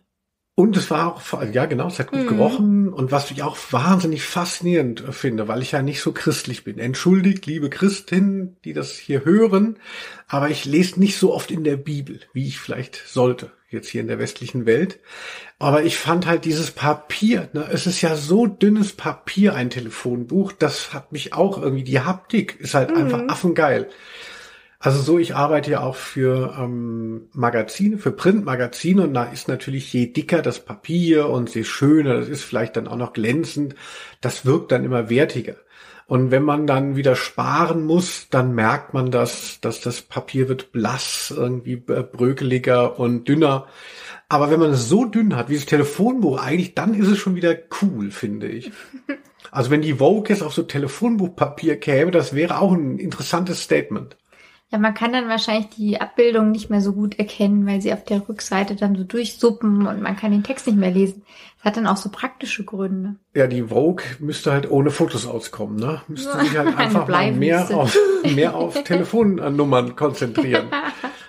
Quitty Seeds. Ja. Das Örtliche. Vielen Dank. Christoph, Konzerttagebuch, Markus Schmitz, nicht dauernd so was? Kruspeln. Ich finde es aber gut. Wer weiß, wie laut das ist. Das ist bestimmt total toll. Endlich passiert hier mal was. Also, hier von Jasmin Blütz und Balthasar Karelitz. Viele Grüße. Öffentliches WC oder stilles Örtchen. Denn das, meine ich, kam auch von Harriet Köhler. Öffentliches WC und nicht öffentlicher Personennahverkehr. Ah, ich dachte beides, ehrlich gesagt. Harriet. ich hoffe, du freust dich, wenn dein Name mehrfach genannt wird und wir uns grämen, ob wir dir gerecht wurden. Also ich gräme mich nicht, weil ich glaube, so war es. Ähm, ja, öffentliches WC ist natürlich meistens eine ganz schlimme Angelegenheit. Also ich würde mich da ähm, eigentlich auch nie so draufsetzen wollen manchmal habe ich mich schon also erlebt, dann ah, wenn es vielleicht nicht ganz so eklig ist, dass ich dann so, wenn vorhanden, dann Klopapier nehme und es so auskleide, Aha. mir so eine Brille bastel und mich dann da drauf setze. Ähm, ja, und irgendwie, ich denke auch so die Erinnerung, so diese Autobahnraststätten, das war ja immer so schlimm. Und jetzt gibt es ja immer diese so recht teuren Investitionen. Also man muss ja dann pro Toilettengang, ich glaube mittlerweile 70 Cent oder einen Euro zahlen mhm. oder so. Und ähm, jetzt ist das ja eigentlich so blitzsauber, aber so verrückt. Also es scheint mir irgendwie auch wieder nicht normal. Also warum können die nicht äh, kostenlos sein und dafür halt ein bisschen verwahrlost? Auch verwahrloste WCs findet man bestimmt, wenn man ein bisschen guckt, noch in der Welt und selbst auch in Deutschland, würde ich denken. Ja, ich finde es halt nur bei den Autobahnraststätten irgendwie so ein bisschen schlimm, mm, dass man da jetzt echt viel Geld für zahlen muss und naja gut, die sind dann halt dann immer so durchgereinigt, aber ich finde das irgendwie komisch. McClean, glaube ich, heißt es. Oder gibt wahrscheinlich mehrere Anbieter. Sunnyfair. Sunnyfair. Sunnyfair Millionär heißt der Song von Blond, wo es darum Zu geht, Recht. dass das auch Bands halt damit immer äh, in Berührung kommen. Und schon ganz früh in einem, in dem allerersten Buch von meinem guten Freund Nagel von Muff Potter, da geht es auch eben darum, da war das noch neu mit diesen Coupons. Man mm. äh, geht halt pinkeln, muss da halt irgendwas einwerfen und bekommt dann eben so einen Gutschein für die jeweilige Tankstellen, ähm, äh, das Sortiment ne, für mm. das Kiosk da. Und da hatte er geschrieben, hier Pissen für ein Hanuta. Ja, genau, das passt ja auch. Ja, also ich finde es eigentlich ganz gut, dass es so verbindlich geworden ist. Ich fand es gruselig vorher, wenn man gar nicht wusste, wie die Range ist, also ob man zu einem vernünftigen äh, Tankstellenklo kommt oder ob es wirklich das absolute Armageddon ist. Also ja, das ich, musste man halt wissen, ja. Mhm. Ja, so. Und stilles Örtchen, ah, hast du schon. Gibt's da Fotos von dir eigentlich? Ach, da gibt's ja wirklich eine Menge, oder? Wo ich auf dem Klo sitze. Seit du in meinem Leben bist. Aber das ist natürlich alles gestellt. Ja, selbstverständlich. ja, wer möchte PN, ähm, ich schicke ein paar Fotos, wie Quitty Seeds auf dem stillen Örtchen posiert. alles äh, Photoshop. So, ich habe Östro 430. Gewünscht von Lasaskia und Naomi Sample kamen ja beide schon mal vor. Ja, schön. Östro 430 ist eine Punkband aus Düsseldorf aus den, weiß nicht, Ende der 70er, Anfang der 80er Jahre wurden immer auch mit der NDW noch zugerechnet. Mhm. Und zwar eine All-Girl-Band, ja, also das ist ja eh so ein doofer Begriff, man würde ja auch bei Radiohead nicht sagen, eine All-Man-Band, aber was sich Östro 430 und wahrscheinlich alle andere Bands mit, die signifikant aus Frauen bestanden, damals immer anhören mussten. Ne? Da war, das war ja einfach noch so ein Zoo-Effekt oh, wie sind sie? Oh, weißt du, die Leute waren halb angegeilt, halb überkritisch und. Und warum 430? Das weiß ich nicht. Das ist, glaube ich, ein Medikament oder so. so Keine ja. Ahnung. Ja, so Östro würde ich ja denken, Östrogen. Ne? Ja. Und ja, also die Band, ich habe es mir jetzt auch mal wieder angehört. Ich finde es ganz lustig, man hört, dass sie aus Düsseldorf kommen. Mhm. Und zwar hier die meisten merken nicht, äh, dass sie selber stinken. Also jetzt ein bisschen übertrieben, aber ich finde, dafür, dass sie keine Mundart äh, machen wollen, konnten sie es nicht, kann sie sich nicht zurückhalten. Und der größte Hit ist, glaube ich, immer gewesen sexueller Notstand. Wahrscheinlich eben auch, ne, weil das eine Frauenband, die irgendwas auch mit Sex macht. Und da geht's darum, wie schlecht Männer im Bett waren. Also ich könnte mir vorstellen, also Respekt an diese Band, was die alles erstmal abfangen musste an ganzen Trottelkommentaren, die es ja jetzt noch gibt, 40 Jahre später, ja. Und mm. wir hören mal rein in sexueller Notstand von Östro 430. Gott, wie rede ich denn heute?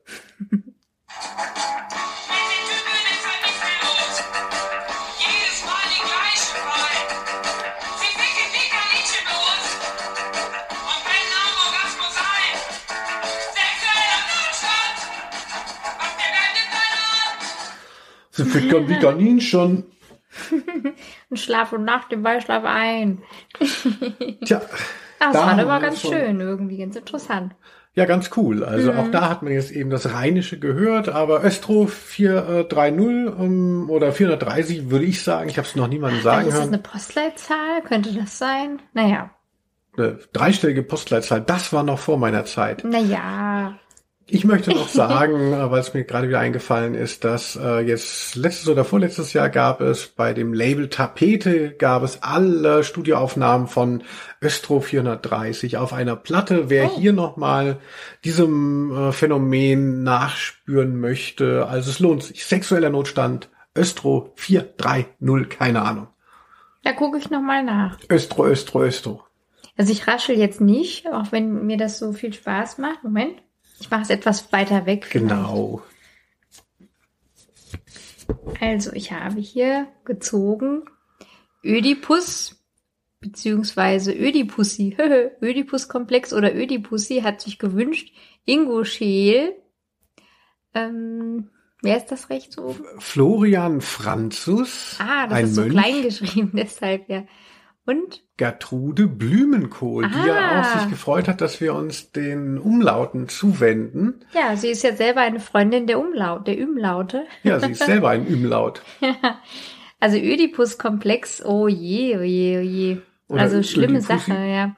Also Ödipussi ähm, ist ein Film mit Loriot, von Loriot, mit Evelyn Hamann, den ich immer wieder gerne sehe und schallend lache. Also es ist halt wirklich, ähm, ja, denke ich mal, so benannt, wegen äh, der sehr ähm, übermächtigen Mutterrollen, die da auch äh, stattfinden. Also ähm, Loriot spielt einen Einzelhändler in einem Polstergeschäft und er ähm, ist eigentlich so recht abhängig immer noch von seiner Mutter, die so eine mm. Übermutter ist und Mutter. wunderbar kocht. Natürlich ist sie die beste Köchin und so. Und dann lernt er eben eine Frau kennen, Evelyn Hamann, die eben auch so eine dominante Mutter hat. Und dann werden diese Mütter oder eben auch die Eltern zum Teil dann zusammengeführt. Also Evelyn Hamann hat noch Eltern. Loriot hat nur eine Mutter. Also es ist schon wirklich sehr schön. Also dass sie sich, ähm, die sind ja beide schon weißhaarig, meine ich. Also Evelyn Hamann nicht, aber Loriot war ja immer schon weißhaarig. Auch als ähm, Kind auch als Kind schon.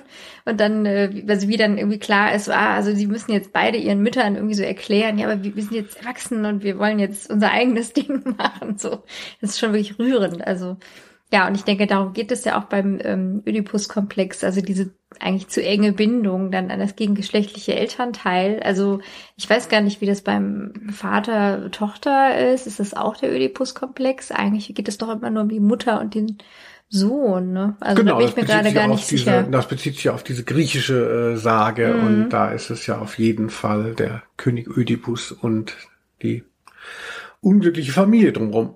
Ja, und ich glaube halt, dass also Freud da irgendwie große, ähm, großen Mist gebaut hat mit seiner Theorie, dass, dass irgendwie jedes Kind äh, gleich, also gegengeschlechtlich dann immer das Elternteil begehrt. Irgendwie im Alter von drei sind die angeblich dann verliebt. Also das äh, glaube ich nicht. Aber gut, er hat es so erfunden. Sei es dahingestellt. Tja, Krummküssen, das Alphabet des Lebens. Wir haben hier schön mal die Psychoanalyse widerlegen können. Ja. Na, wenn ihr vertiefende Lektüre wollt, dann schreibt uns. Na, ihr bekommt es mit einem Foto von uns auf der Toilette. Zu tun. so, ich mache mal weiter. Der nächste Begriff, schon wieder von Axel Horst und Leon Nico Bente Völkering. Ökofaschismus. Oh. ÖÖÖ finde ich auch ein tolles Wort. Das habe ich in meiner Teenie-Zeit immer sehr oft gebraucht tatsächlich. Und zwar war es so, dass mein Vater immer mit mir Skifahren wollte. Und ich wollte immer nicht Skifahren. Ich fand Skifahren wahnsinnig beschissen. Da wie so ein Hamster dann da hoch und runter und es war immer kalt und nass und diese komischen Skistiefel passten nicht und dann dieses ganze zusammengeliehene Equipment und man sah aus wie Karl Arsch.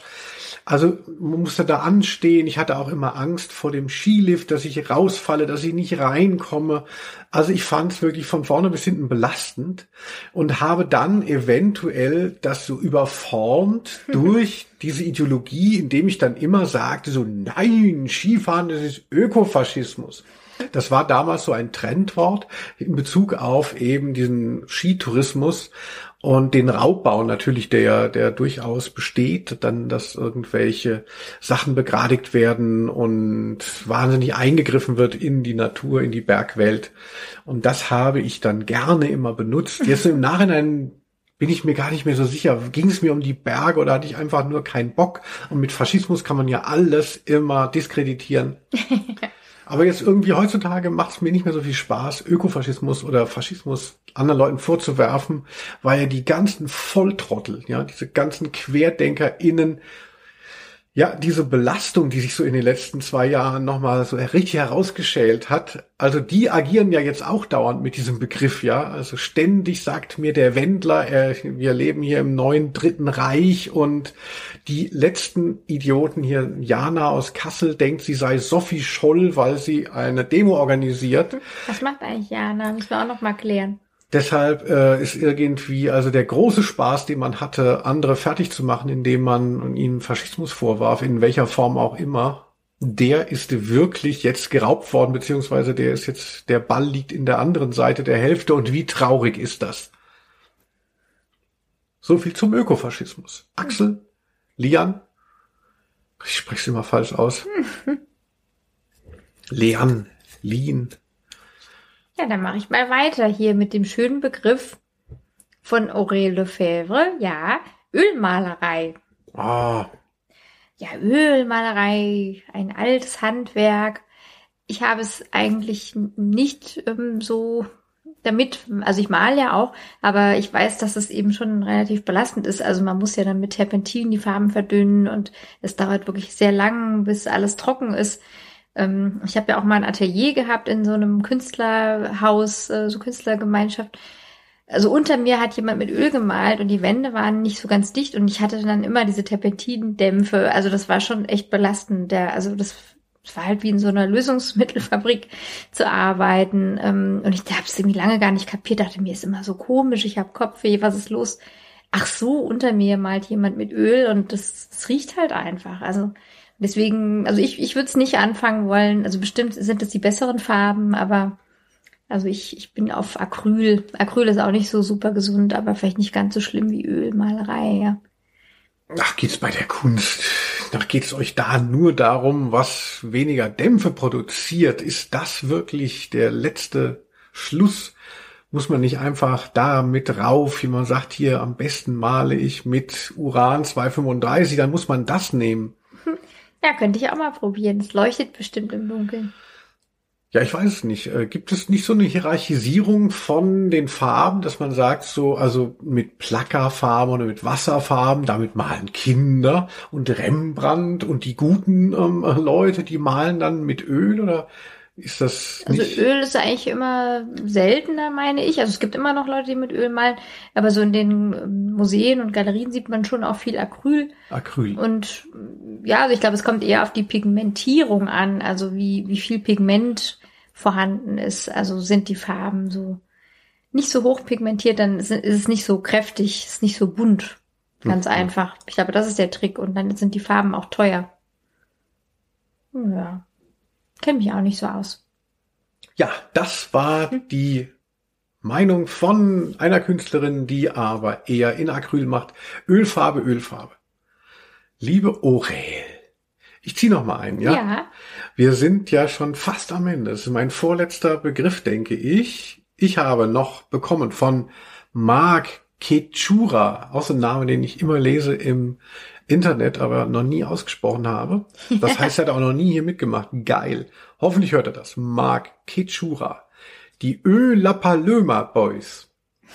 Natürlich auch ein großes Umlaut-Festival, das wir hier haben.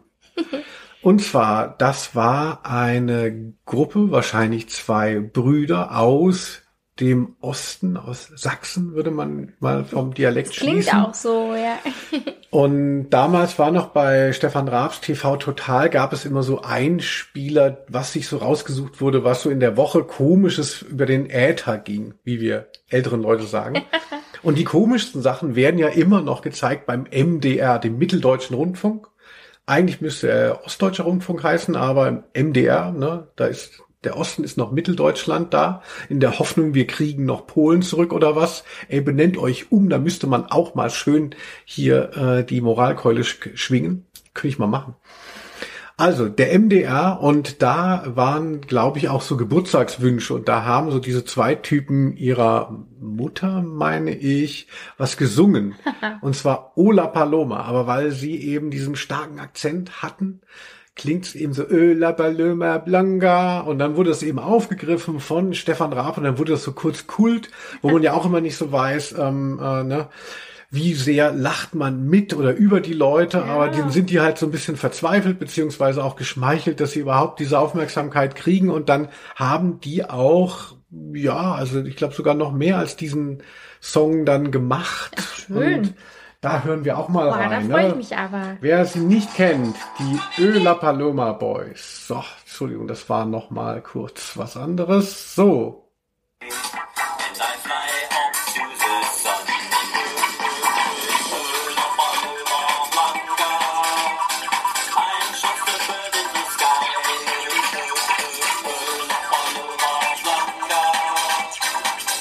Ja, das klingt ja fantastisch. Also da will man ja sofort äh, in den Osten reisen. Ja, man muss aber vorstellen, man muss dir vorstellen, das ist schon dann die produzierte Version von Stefan Raab. Man Ja, hört es auch an diesem ganzen funky Scheiß. Das war ja, das hat er ja auf alles immer drauf gekübelt. Das wäre jetzt meine Frage Im, gewesen. Im ja. Original ist das so ein Video, das habe ich nicht mehr gefunden auf YouTube. Da stehen die halt so vor so einer grauen Wand in so schlechten Klamotten Oh. und etwas unsicher und singen das halt a cappella. Und das wurde halt eben dann dort drunter gesampelt und singen halt wirklich so äh, labalala. Und naja, das ist schon ziemlich lost, aber verrückt, was daraus gemacht wurde. Das ist halt die Popkultur und naja, nehmen wir mal, nehmen wir es mal so hin, dass wahrscheinlich die Öla Paloma Boys auch die eine oder andere Mark bekommen haben und davon immer noch zehren können von diesem Fame zu dem, zur Jahrtausendwende. Ja, also dann gucke ich noch mal, was hier noch zu holen ist an schönen Begriffen. Ah, hier Öresundbrücke. Hm. Von, kann, könntest du mir helfen, den Namen zu entziffern? Uta Ariana Bretsch. Ah, ein, ein wirkungsvoller Name auf jeden Fall. Oh, also diese Brücke ist natürlich toll. Ich kenne sie gut. Du vielleicht auch, Linus. Knick, knack. Ähm, und zwar wie praktisch. Also wenn man mit dem Zug von Dänemark nach Schweden möchte, und das, man weiß, diese Länder sind ja auch getrennt durch das Meer. Neuerdings, also seit einigen Jahren, kann man äh, das tun mit einer Brücke. Sind diese Länder nämlich verbunden, ja. Und also als ich das das erste Mal dann tat, da dachte ich, ich drehe durch, weil also meine Mutter ist ja aus Schweden und früher war das nicht möglich. Und dann mussten wir natürlich immer die Fähre nehmen und so. Und also das finde ich schon irgendwie crazy, diese verrückte lange Brücke da. Und zack, ist man dann nämlich schon in Schweden. Ja, die Brücke ist Wahnsinn, denn man sieht, wenn man drauf ist, ja weder das eine Land noch das andere. Also ich gucke ja gerne so Katastrophenfilme, also zum Beispiel bei Genau, die X-Men Teil Ja. 3, da wird ja auch so eine riesige Brücke verschoben und eigentlich und bei Final Destination 5 immer sind so Brücken schon auch sehr, sehr, sehr neuralgische Punkte, sehr Indiana gefährdete. Jones. Und ja, genau, das ist die Hängebrücken. Aber da sieht man ja noch das Ende. Also ich Ja. finde, die, da ist man doch so verloren. Also diese Öresundbrücke finde ich auch wahnsinnig faszinierend. Ja, dass Also das kann ich nur überhaupt empfehlen, geht, Dass ne? das geht, ne? Ja. Ich habe mal gehört, dass ähm, die wird natürlich von beiden Seiten gebaut und Mhm. dann müssen sie sich in der Mitte treffen. Und wenn man ja nur ein Millimeter sich ähm, verkalkuliert beim Einstellen, ja, dann, dann schaukelt sich das ja hoch, dass man dann zwei, drei, äh, hundert Meter neben der anderen rauskommt in Ja, der Mitte. ja, typisch Brückenbau. Also Brückenbauer. Respekt. Alles schon passiert, genau. Zwei Brückenteile, die ins Leere laufen, aber müssen bedient werden, typisch. Wie in Nordrhein-Westfalen wäre es so. Ja, das stimmt wahrscheinlich, ja. Ja, so. Ja, Linus, hast du noch einen? Ich habe noch einen letzten Begriff. Ich ziehe noch einen. Zwei sind ja noch übrig. Dann Dann ich schaue noch ich einen, noch ja. mal hier. Irks. Ah, Wieder von der wunderbaren Ella Gülden und Ben Mertens. oh. Ben Mertens, letztens Geburtstag gehabt, hat wahrscheinlich keine Zeit zu hören. Er muss immer alle mit einem Herzchen-Like bedenken. Ja. Und das ist wirklich wie der Weihnachtsmann. Vielen Dank. Nur, dass er einfach 365 Tage den Job macht. Irks wurde auch in Klammern geschrieben, bezieht sich so auf Kater. Mhm. Kater ist ja mein Thema. Mhm. Also nicht das Tier, sondern du weißt wahrscheinlich nicht, Quitty Seeds, Nee. du bist ja so eine Art Heilige. Wenn man zu viel Alkohol trinkt, ne, Ja. von dem du bestimmt mal gehört hast, Aha. und dadurch verliert man dann mitunter auch Elektrolyte und das ähm, hat dann mitunter den, und durch die Fuselalkohole, die abgebaut werden müssen in der Leber, das bringt einem einen dicken Kopf am nächsten Tag. Mhm. Und für mich ist das ein großes Thema. Ich bin immer mal verkatert und ich bin ja auch jemand, der auf dem Rausch so reitet wie so die Wellenreiter vor Maui. Also wirklich der 20 Meter Wellen kein Problem. Aber es geht natürlich umso weiter runter. Und deshalb habe ich schon alles versucht, um mit meinem Kater irgendwie besser klarzukommen. Aber ich muss jetzt noch mal fragen, was hat das mit Irks zu tun? Irks. Irks. Man ist es einem schlecht dann, oder? Ja. Ach so. Irks, so ein bisschen so ein Comic-Laut soll das Ah, dann ich sein. dachte, das wäre so, ähm, so Verlegenheit, Irks. Dann, dann kannte ich das vielleicht gar nicht. Ah ja. Irks, ja, ich, Mhm. also für mich passt es zu Carter und bei Ben Merten stand es in Klammern. Ja, ja, das ist natürlich sehr gut erklärt, ja. Genau, und ich habe wirklich schon alles äh, versucht. Es soll ja auch so Tabletten geben. Ich habe mir schon wieder nicht gemerkt, dass Leute, also man, das der beste Weg ist ja, dass man irgendwas einnimmt, bevor man ins Bett geht. Also ich Mhm. habe auch schon da mal ASS, also Aspirin genommen und so. Das, da habe ich dann auch am nächsten Tag mit dem Magen dann eher noch zu kämpfen und ähm, dann immer so beim Alkohol trinken, immer wenn ich dann aufs Klo gehe, sehr oft, dann trinke ich halt immer noch drei Schalen Wasser, also Handschalen. Handschalen, ja. Und ja, was man auch, was tut, was man auch tut, ähm, seit ich nicht mehr rauche, ist der Kater vielleicht etwas besser geworden. Aber so ein, dass ich jetzt sagen würde, so wow, ne, ich kann einfach unbeschwert hier im Wirtshaus das Fass anstechen und am nächsten Tag habe ich es rausgekriegt, wie es mir dann nicht schlecht geht. An dem Punkt bin ich noch. Und ich glaube, richtig an dem Punkt kann keiner sein. Aber wenn jemand Tipps hat gegen Kater, bitte schreibt es uns in die Kommis. Alles ist da willkommen. Ja, vielleicht am nächsten Tag ein Cocktail aus Wodka, zwei rohen Eiern und Traubenzucker oder was haben wir vor kurzem in einem Film gesehen? Ja, so dieser Ko Konterbier oder Konteralkohol, Mm. das habe ich noch nie gemacht, weil mir ist mir so äh, elend und ich will halt wirklich alles, nur kein Alkohol und Ja, das ist doch schon mal sehr gesund. äh, ja, genau. so empfinde ich mich auch. Ja, also Irks. So, Quiddiseeds, das ist ja der letzte Ö-Begriff schon. Ah, das ist ja gar nicht mit Ö. Warum eigentlich? Also hier von Jörg Heinzer, ist das richtig? Jörg Heiser. Heiser. Und zwar Orecchiette, Öhrchennudeln. Also ich dachte schon so Örecchiette. Der Öhrchennudeln. Ach, das ist aber ein schöner Abschluss. ja, die mag ich wirklich sehr gerne. Kennst du Öhrchennudeln? Ja, Oh ja. Also finde ich wirklich süß, weil ähm, irgendwann kam das auf, dass man die so im Supermarkt kaufen konnte und zu meiner Kindheit gab's halt so, äh, ja, Macaroni, Spaghetti, sowas irgendwie. Aber Öhrchennudeln, das war dann so eine total verrückte neue Form und ich finde die wirklich sehr sympathisch und ja, tatsächlich hat mein Vater, der war dann gerade in Rente und ähm, hat dann so begonnen zu kochen, klassischerweise. Früher nie den Fuß in die Küche gesetzt, aber plötzlich begann er zu kochen. Und sein äh, einziges Gericht, was wirklich auch sehr gut war, das waren so Orecchiette, also so gebraten, irgendwie mit Gemüse in einer Pfanne und so ein bisschen scharf und so. Das war sehr gut, ein sehr gutes Gericht. Werde ich ewig mit meinem Vater verbinden. Ja, Öhrchennudeln, wie schön. Also ich finde auch immer schön, wenn eben Nudeln mal in anderer Form dargereicht werden. Also klar, immer am liebsten Capellini, die ähm, Spaghetti Nummer eins oder Die so wie die heißen. Diese ganz dünnen Spaghetti finde ich am allergeilsten. Aber ne, wenn man dann fünfmal damit was gekocht hat, dann freut man sich auch, wenn mal eine andere Sorte kommt. Und es gibt welche, die sind dann, also so die Spirelli, die sind man manchmal zu al dente bleiben, die mir dann immer noch und so. Und Mhm. so Öhrchennudeln kriegt man selten, hätte ich aber auch Bock drauf. Ja, also danke für die Erinnerung. Die werden sofort wieder besorgt. Ja, Jörg Heiser von Mhm. der Band Svevo. Ah, siehst du? Früher auch Specs-Autor. Oha. Aufregend. ja, jetzt Kunstkenner hat letztens noch mir ein Buch zugeschickt über Kunst. So DIN A6. Wahnsinn, diese Kunsttypen. Ne? Ach, das ist alles so Kunst auch. Ja.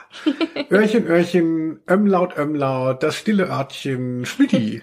Ja, Lönus, also vielen Dank für diese schöne Folge mal wieder und vielen Dank für euch da draußen für eure tollen Ideen und das war wieder sehr bereichernd, muss ich sagen. Vielen Dank. Wir sehen uns beim Ü. Tschüss. Tschüss. Tschüss.